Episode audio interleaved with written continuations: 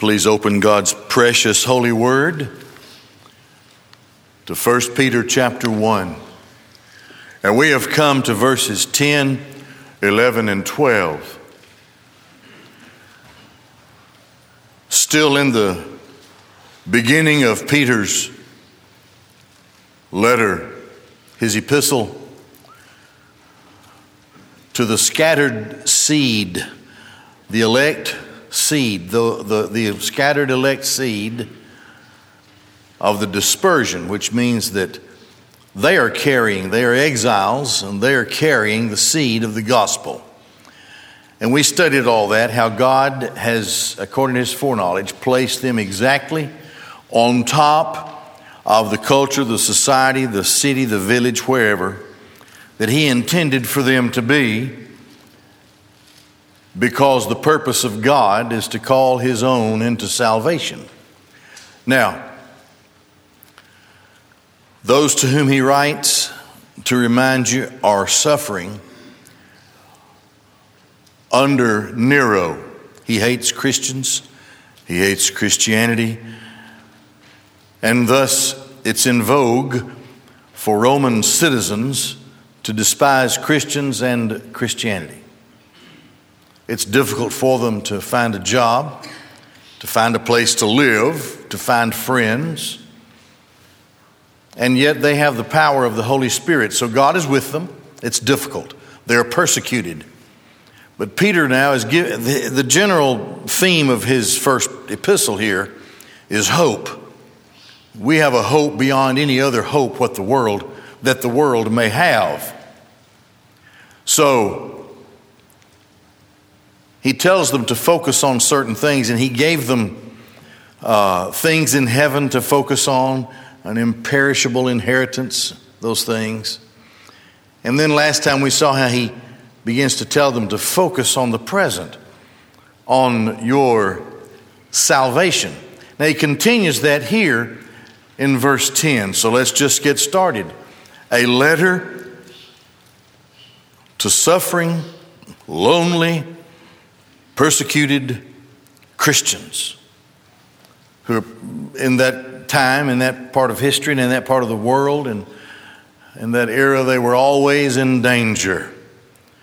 And I've told you every Sunday since we've been in 1 Peter, who's writing to suffering, persecuted Christians, that in our world today, even in our nation, there are suffering, persecuted Christians and the world, which hates God and has within its grip um, academia, governmental administration, even religion. And God help us, even in many cases, so called churches within Christendom. And, and the world is an intimidating thing. It's a, it's a, it's a powerful and strong enemy. But we have the Holy Spirit of God who is stronger and greater. And we trust that we are sustained and empowered until God's purpose through us has been completed.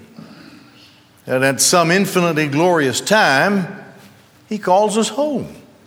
Now, He's writing them to focus on their salvation. He continues here in verse 10. And we're going to see that there are four entities, personalities, whatever, uh, mentioned here. The first are the prophets.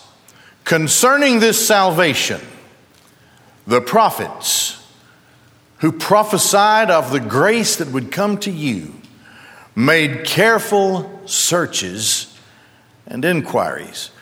Now, that I have those Greek words up there underlined in, in bold print that uh, it comes out to be careful searches and inquiries. Those are powerful words. They're compound Greek words, and they're, they're put together in this phrase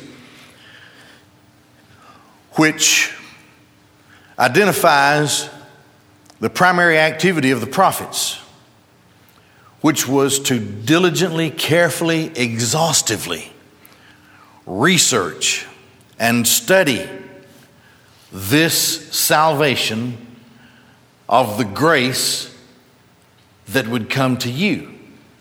Let's talk about the prophets for just a bit. The prophets had two, two primary uh, parts to their job description. Number one was to proclaim the Word of God to their generation in their day as it would apply to the people. Jeremiah, for example, he lived in a horrible time of sin in the southern kingdom of Judah. He kept proclaiming the Word of God, of, of the people's need of righteousness, of the people's need to turn from their sin, of the danger of what was taking over their culture, their nation, their society. Well, the people wouldn't hear. They kept thinking that uh, Egypt and, and, and, and uh, Assyria or somebody was going to come and save them through some kind of an alliance.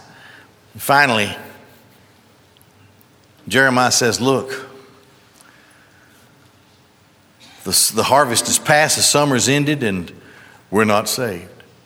They hated Jeremiah for that message because they wanted to believe they could laugh and carry on and continue in this lifestyle that reeked of idolatry and sin, which, in an earthen sense, I suppose, seemed to be gratifying, satisfying. It seemed in sort of in some sort of earthen sense to make the people happy. But Jeremiah proclaimed to them the word of God applicable for their day and their time. They wouldn't listen. Jeremiah is just a case in point. So it is with the other prophet. Elijah was a great prophet. He came and he preached to Ahab and Jezebel about the contemporary uh, problems, the, sin, the sinful condition that were brought in and pampered and promoted by Ahab and Jezebel, Jezebel herself being a priestess of Baal.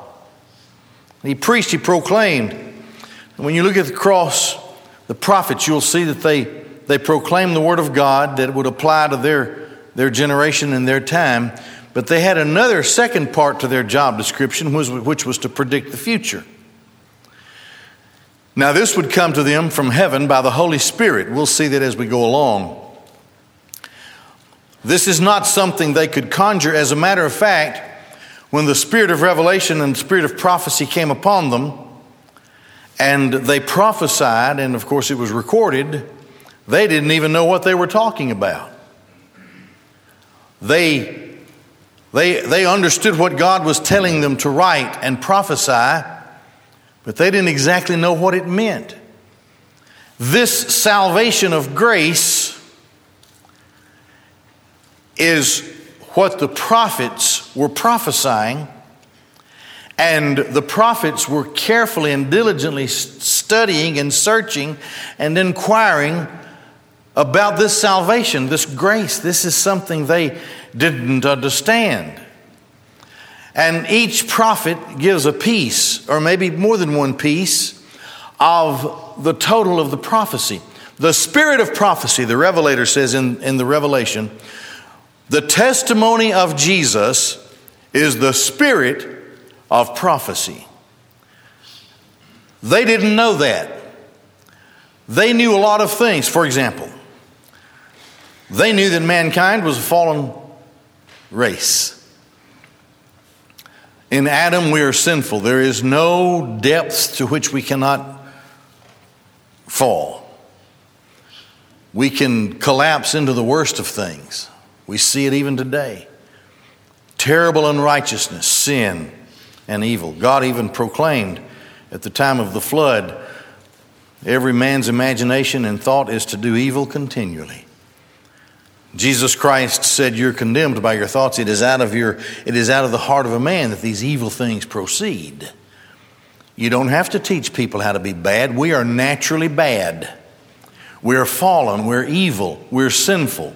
The longer we go in, uh, in our fallen state, the worse we can become. There's no limit to the depths of degradation and depravity into which we would fall.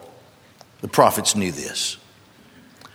The prophets knew that God was a gracious God. The prophets knew that salvation was the primary purpose and goal of God to save his people, and that God then would receive glory, so that the glory of God at the end of it was primary to everything. And the, the great vehicle to that glory was salvation. I'll tell you this I could Greek and Hebrew you to death, and I could tell you about the doctrine of sin and salvation, the doctrine of divine inspiration, the doctrine of demons and angels. I mean, the creation, cosmology, cosmology, I mean, all of it. We could take a year to, or more to study theological persuasions, but if I'm not saved, it doesn't mean a thing. The bottom line is salvation. And so this is the, and the prophets knew this. The humble lives of the prophets, despite, Hebrews 11 said they were despised by the world. The world didn't deserve them. Tormented them, tortured them, killed them. We read in Isaiah was sawn in half and Jeremiah was thrown in a pit and left for dead. God wasn't through with him yet. Jeremiah was mistreated all of his life, hated for his message. The prophets were told from God this book, this prophecy, it's going to be sweet when you taste it, but it's going to be bitter when you swallow it because the world hates it.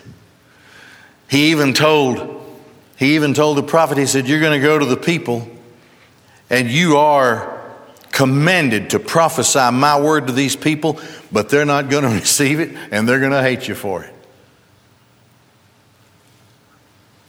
The prophets knew the vileness of the human race. They knew that. They also knew that God was a saving God. He was a gracious God. He is a gracious God. And so they kept trying to put this thing together about salvation and grace, just grace. So they wrote and prophesied, and God would give them certain truths along the way. It's like I've probably used this before, but I heard one of my seminary professors describe it as standing on a plain somewhere and looking in the distance and seeing mountain range after mountain range and peaks of those mountains in the distance, and you don't know how far away one peak is from the other and you don't know how deep and wide and long the valley is from one mountain range to another. But those mountaintops, those peaks, those are the truths of God's prophecy that the prophets wrote, and that it would all come together in a way that God would design. So, the prophets who prophesied of the grace that would come to you made careful searches and inquiries. The prophets. When I read the prophets, I read that Christ would, in the Old Testament, Christ will be born of a virgin. I read in another, I read, well, in the same prophet, Isaiah, that he would perform miracles. His ministry would be in and about Nazareth, Galilee. He would cause the blind to see, the great identifier of the Messiah for the Orthodox Jew was a Messiah who could make blinded eyes see. John the Baptist was the last of the prophets, and he was depressed. He was in prison. He had introduced Christ as the Messiah. And now he's having these, this moment, and he sends his disciples to ask Jesus, Are you the one for whom we should look, or should we look for another? Because in his mind, the kingdom should have already been established. One of the things that Jesus said and sent them back to tell John, tell him that blind people can see. Isaiah wrote about that. Further on in Isaiah, he wrote about the sufferings of Christ in Isaiah 53. He described the, the cruel processes that would befall Christ and that the suffering of Christ would please Yahweh, because this was the suffering servant to die for the sins of his own. He would die between two criminals. He would be buried in a rich man's tomb. The psalmist prophesies that uh, they would pierce his hands and his feet, and that Gentiles would look upon him and laugh, and that they would even gamble for his garments. Zechariah said that he would come into Jerusalem on the foal of a donkey, and then the people would pierce him. They will look upon the one whom they pierced. That they would kill him by piercing. Daniel in chapter 9 talks about in prophecy. He previews the coming plight of the nation of Israel in 70 Shabbos, in 77s. It's called 70 weeks in Daniel. It's translated that way. The 77s of Daniel. And the first 69 run concurrently, but it's very clear. Daniel is very meticulous in describing at the end of the 69th seven comes at the chachat, the, the, uh, the murder of Messiah. He will be cut off and will receive nothing. That is to say, the rightful king at that time won't establish the kingdom. He'll be murdered, but there's still one seven year period left that hasn't been fulfilled. So Daniel prophesies the murder of the Messiah. The psalmist also prophesies the resurrection of Christ, even the ascension of Christ. I mean, we could go on and on about the prophecies that the prophets gave variously across time to describe Christ. They knew that there was coming a savior by Genesis 3:15. Moses first prophesied in Genesis 3 verse 15, the seed of woman, a virgin born man. The seed of woman will crush the head of the serpent. When Jesus was resurrected and before his ascension, he suddenly appeared with two broken-hearted people who were so disappointed that the one in whom they had placed their faith had died. Well, there he is, right with them, walking along, and Jesus presses the point to bring them to this place where Luke says, and I think what chapter 24, Luke says, and Jesus, starting with Moses and continuing through all of the prophets, told them about himself. All of the prophets. Now Jesus has come, and all of those prophecies have come together into the person of Christ. Well, these are what the prophets did. They had this beautiful, beautiful message and this wonderful ministry for their time where they were helping build the hope of people regarding the Savior, the Christ. By the end of the New Testament, they had described him that he would come from the tribe of Judah, uh, he would come from a kingly race, he would be son of David, he would be born in Bethlehem. Uh, we going on with that. Virgin born, and how he would die and, and how he would defeat death. All they, they knew this. By the time you get to Malachi, all of these things can be put together. The prophets, but at any point in time, any particular prophet had to search. I want to know more about this. So they did so with careful searches and inquiries. What were they wanting to know? They were wanting to know who and when. Here it is. Inquiring to know what person or what kind of time or circumstances the Spirit of Christ within them was indicating as he was predicting or testifying beforehand the sufferings of Christ and the glories to follow. This is a rich verse filled with wonderful things to consider. Number one, every prophet or any prophet at any point in time in the Old Testament, two jobs to proclaim the Word of God and to predict the future. And then, and then predicting the future, he was focused on a Savior about whom he wanted to know more. And he exhausted everything he could exhaust in his day to study. And he had two questions Who is it? And when is he coming? Those were their two questions.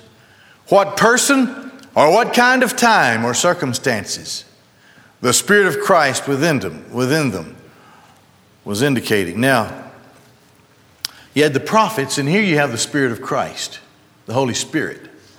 They had the spirit of prophecy. So, concerning this salvation, your salvation, my salvation, it came from heaven. It was embedded divinely by inspiration, divine inspiration. It was embedded, implanted into the heart, thoughts, minds of the prophets, and they wrote it down. The Spirit of Christ within them came from heaven into the lives and ministries of the various prophets. The Spirit of Christ. It was the Spirit of Christ. The Spirit of Christ. The Holy Spirit here called the Spirit of Christ because the primary objective of the ministry of the prophets in the Old Testament was, as is seen here, to try their best to discover who and when. It was indicating as He, the Holy Spirit, was predicting or testifying beforehand, okay? The Holy Spirit, through the prophets, before the sufferings of Christ, before the glories of Christ, predicted or testified to the glories of Christ and the sufferings of Christ. We read these in the, in the prophets. I mentioned some of them Isaiah 53, Psalm 22, Zechariah, what, 9 through 12. These descriptions of the Christ, Isaiah, replete with messianic prophecy. So, the Holy Spirit in the Old, he's called the Spirit of Christ. This is the subject of Christ is always the primary subject for the world. All of the world from every generation will have to stand before Christ. All of us. Reprobate, elect, saved, law, doesn't matter. All of us will stand before Christ. We must answer to Him. It is His salvation that saves. There are, I read this couple of, maybe the last week. There are 33, 33 so called holy or divine scriptures. 33 separate script, holy books. Only one of them gives predictive prophecy. The rest of them are just too scared to do that. They can't because they don't know. But our God knows. And so the spirit that moved the prophets, the Holy Spirit, can be sub identified as the Spirit of Christ. This is the whole of everything Christ. How is it with you and Christ? That's the only thing that matters. Only one life will, to, will, will soon be passed. Only one life. Only what we've done for Christ will last. Now, he's called here the Spirit of Christ, predicting and testifying to through the prophets two primary subjects the sufferings of Christ and the glories to follow. The sufferings will come first, the glories will follow. Now, the Pharisees in the time of Jesus, the scribes and, and Sadducees, of course, they were a lost cause anyway, but the, the priesthood, they all rejected that part of the Old Testament that predicts the sufferings of Christ. They just, they just rejected they didn't even think about it. All they wanted to think about was the glories of the Christ, the great king who would defeat the Gentile powers and would establish this wonderful kingdom of righteousness. And the nation of Israel would be the primary nation of all nations. And the king of all the world, the king of all kings, would be their Messiah and all of the nations would come to worship him and, and they would bring gifts to him on their appointed times, according to Isaiah. So they, they didn't want to think about it. But here we're told the Spirit of Christ predicted primarily two things. This is the story of prophecy in the Old Testament. to predict the sufferings of Christ and the glories to follow. It should not have been a surprise to anyone when the Christ of God came the first time. It was clearly stated that he would suffer and die. He would be put to death. He would be killed even by his own people.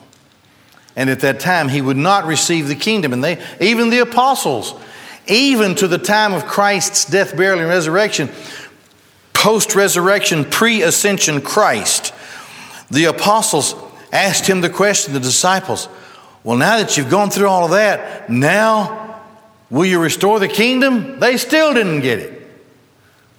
Christ would ascend, the Holy Spirit would fall, and then things would fall into place. Well, okay.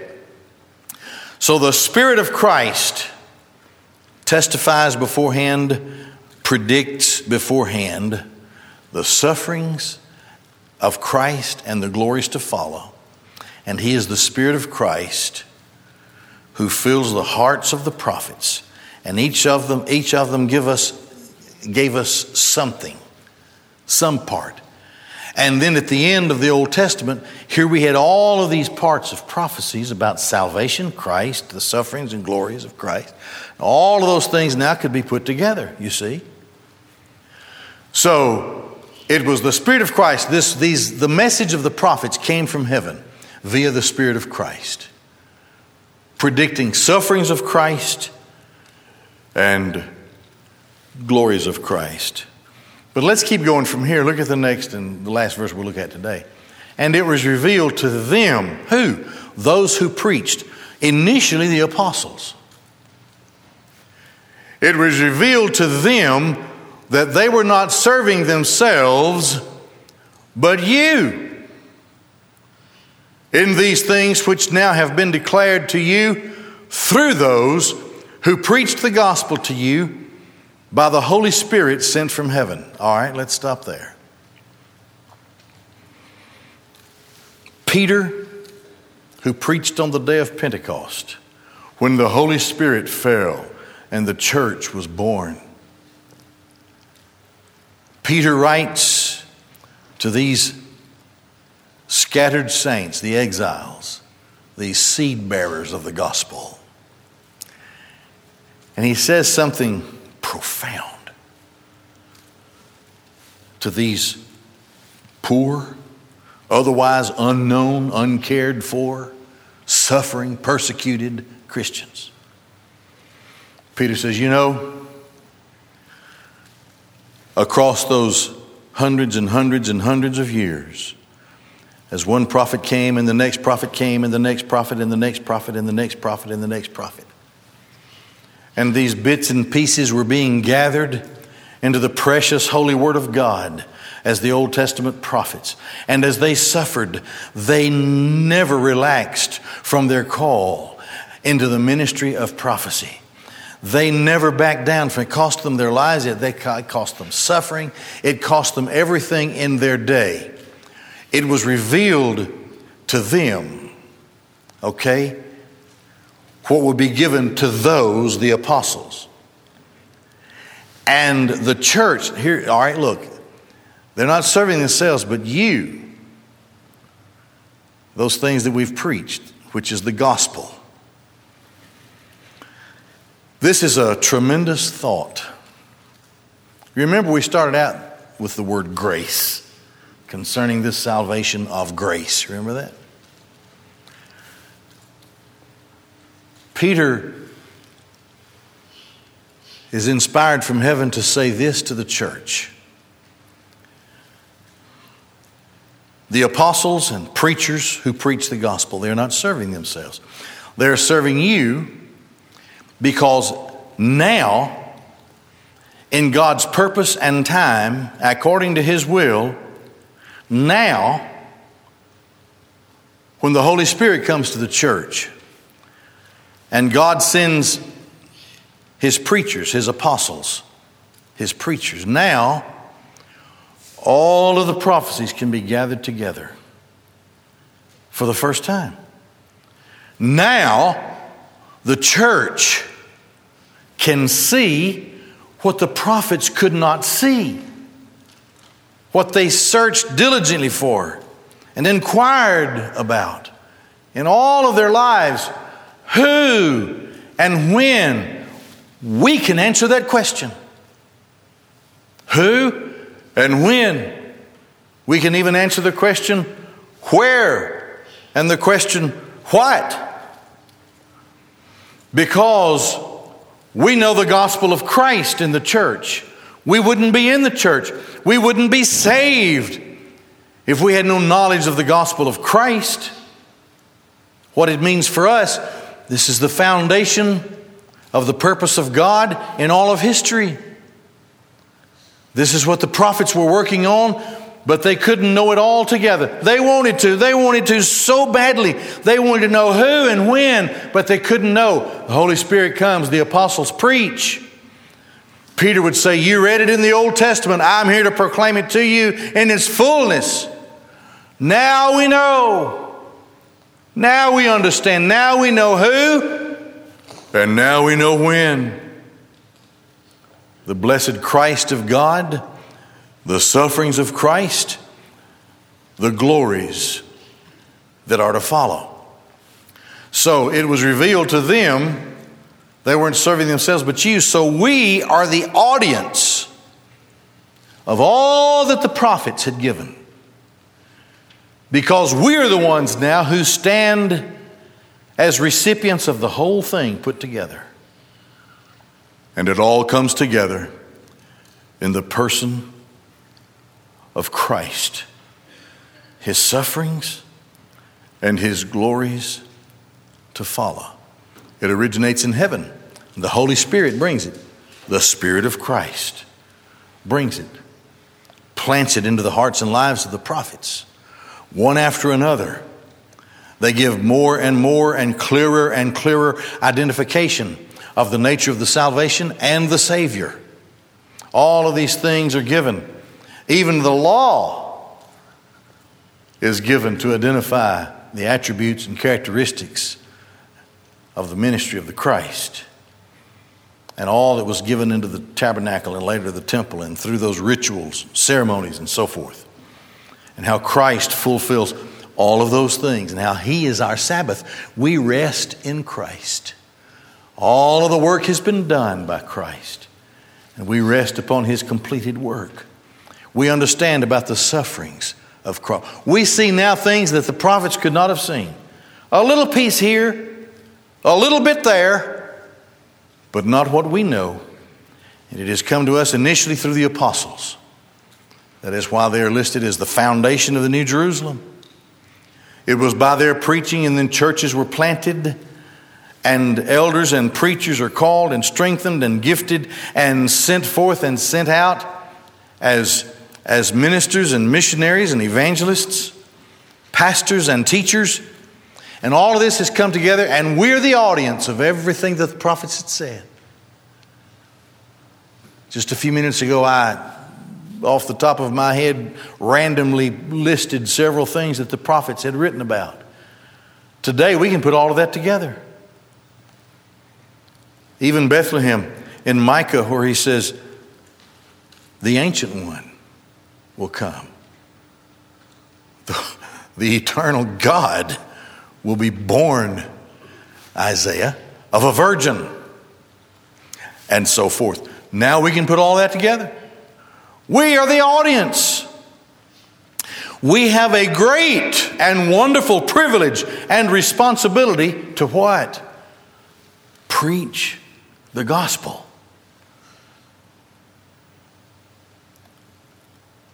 We live in a society that's in severe decline, deprivation, where it seems that sin is overwhelming. Sin will not win. It is not our call. You see, these apostles, when they first came, they didn't preach social justice. They preached the gospel of Jesus Christ, the concern for your soul if people will come to Christ through the rebirth, all of these social things will eventually work themselves out. Now, we live in a world that finally will collapse into sin. I understand that. And the tribulation. And I'm certainly not a postmillennialist who believes that the church is going to make everything better until finally we've cleansed the world and Christ now feels fit that he can come back. Well, that's silly. Of course, we don't believe that. But we believe this individually. If you will come to Christ, if God sees fit to call you into his salvation, we read it in 1 Peter earlier, chapter 1. He will cause you to be born again. He will do it. He will cause you to be. Now, when He gives you a rebirth and a new life, everything changes. Everything changes. This is our great mission. This is our great message the gospel of Jesus Christ. You are a sinner without Christ. You are destined for hell in trespass and sin unless God, in His grace, intervenes and brings conviction upon you and causes you to look at your dilemma and your sinful state and causes you to be born again and rebirths you into a new life through what Jesus Christ has done. You are fallen. You are unredeemed. You're in need of redemption. You're in need of atonement. You can never die for yourself and your sins.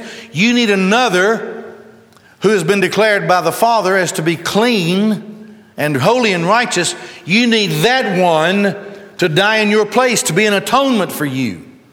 There's only one. It's written to the church, to the church in the book of Acts. It's the only one name under heaven by which we must be saved. The name of Jesus. There is only one Savior. This is the gospel of Christ. This is not a message of hatred. This is a message of love. It will, I don't care how vile of a sinner you may be and how detestable you may seem to much of the world. If you would but be saved, it won't bother me a bit if your mansion sits right next to mine because we all are there, covered in the righteousness of Christ. Saved by the blood of the Lamb, the great price paid that I could never pay for myself. This is the gospel of Jesus Christ. It was revealed to them. Now I can see everything that the prophets said. And the whole of the Bible, the whole of the purpose of God is salvation, salvation of souls that the gospel message will go out. I understand what the Bible says about the elect of God, but I don't understand who they are. I don't know where they are, when they are, how they are, why they're.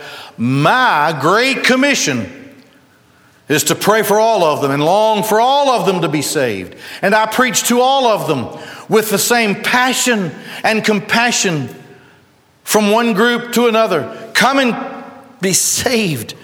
Come to Christ. That's not a message of hate. That's a message of love and hope. It's a message of truth. Absolute truth.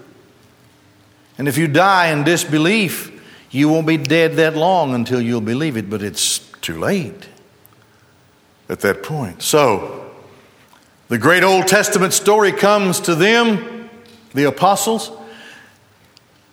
Those preaching the gospel understand they're not serving themselves, they're serving you. We are the audience, the church, those to whom God would call to Himself in these things which now have been declared to you through those who preached the gospel. To you, by the Holy Spirit sent from heaven. The message of other so called religions will change with regard to salvation. It's, if it's not established on absolute truth, which is the Word of God, it is subject to change. The Word of God never changes, it's always the same. Salvation remains the same. It is so simple.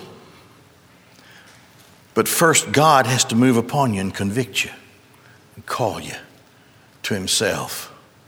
Oh, I'll be saved in the by and by.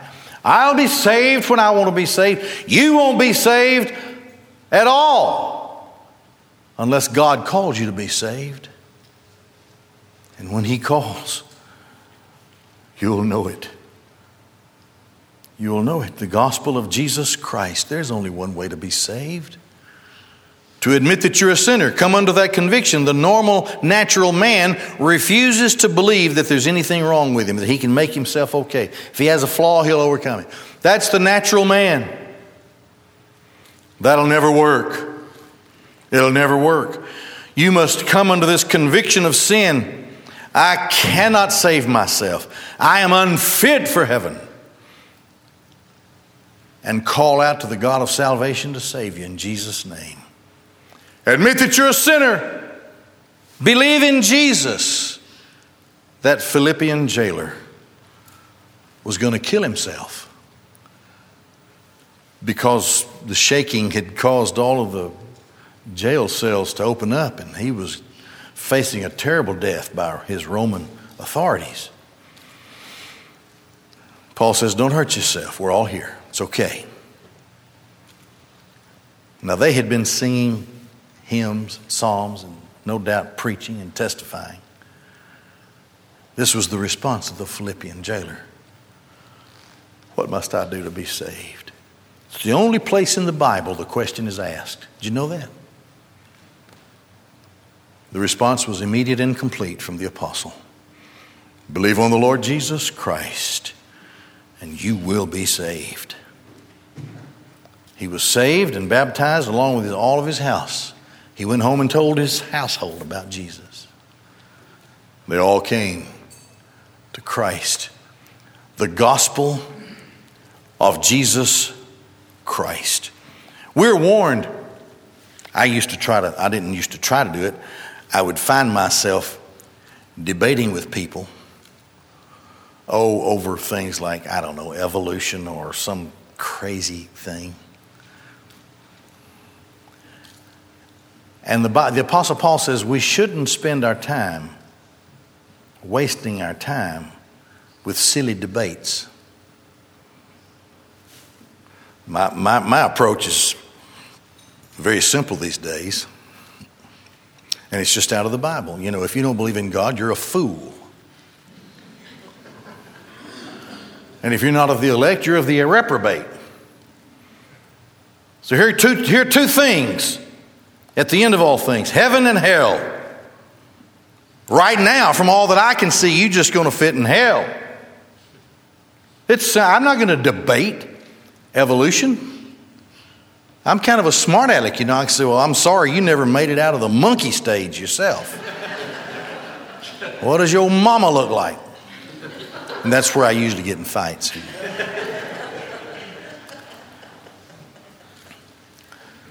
We're not here to debate silly myths and science falsely so called, as Paul calls it. We're not here to debate the articles of salvation. We are here to preach the gospel of Christ. There is no other way to be saved. And I'm telling you that knowing that you may hate me for it, but knowing that you may hate me should prove to you my love for you. that my standing in this world, in the eyes of many, will be diminished. Because I'm going to tell you publicly there is only one Savior, there's only one way to be saved through faith in Jesus Christ, the only begotten Son of God. There's no other way. Finally, the last of those mentioned here in this passage. Things into which angels desire to look. Think about that.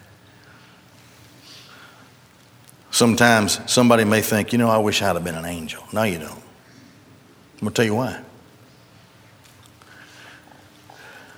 There are good angels, there are evil angels. There are elect angels, there are fallen angels. But there are no saved angels. No such thing as the salvation of angels. No such thing. They were there when all this is going on. And that word desire, you see, it's a, it's a word, it's it's a word that can be translated lust. In other words, this is a strong, hot desire that I have. And I want to strain on my tiptoes to look into this thing, this thing of salvation. The grace of God predates the law. The Bible says in Genesis that Abraham was justified by faith. The Bible says in Genesis that Noah found grace in the eyes of the Lord. You see, the whole book is about the grace of God. None of us are saved but by the grace of God. We deserve nothing. That's part of conviction to come before the Lord and express absolutely that we're worthless and we need a Savior. And we can only come to that conclusion by divine revelation that God would cause us to be born again, that we could see it and know it to be true. Things into which angels desire to look. No wonder they rejoice over the salvation of souls. Such a wonder for the elect angels to be watching this. Maybe even fallen angels, I don't know, but I know the elect angels, certainly. To rejoice the grace of God. This is something that could only come from God. Not even the angels would have thought of it. Only from God, saved by grace. That I have recognized in my life that I am a sinner. and worthless is divine revelation. The normal and natural man wants to make excuses, blame others, blame other settings or situations, blame the environment, whatever. Never take personal responsibility, but the conviction of God makes us to realize that we are worthless, we're depraved, we need a Savior, we need to be born again of the Spirit. We need to be a new creature. We don't want to be the old creature anymore. Christ does that for us in his finished work on Calvary's cross. The angels, you'll find a good angel, a bad angel, an elect angel, a fallen angel, but you won't ever find a saved angel. Salvation is found only in Christ and only comes to those of us who are first in Adam, but then in Christ. The apostle writes, For in Adam all die, even so in Christ shall all be made alive. Would you bow your heads and close your eyes? Jesus Christ is the Son of God, and He came into this world to save sinners. Admit that you're a sinner, believe in Jesus, call on Him to save you, and He'll save you. In just a moment, we'll stand and be dismissed with a benediction. If you feel the conviction of God today on your way out, we, you'll see deacons and their wives standing in the doorways of rooms right across the hall as you exit. You'll see them. They're there ready to pray with you. Maybe you're here, you're already a Christian, and you want to come and be a part of Shiloh. They're prepared to help you with that as well. For now, let's stand prayerfully and we'll be dismissed in prayer.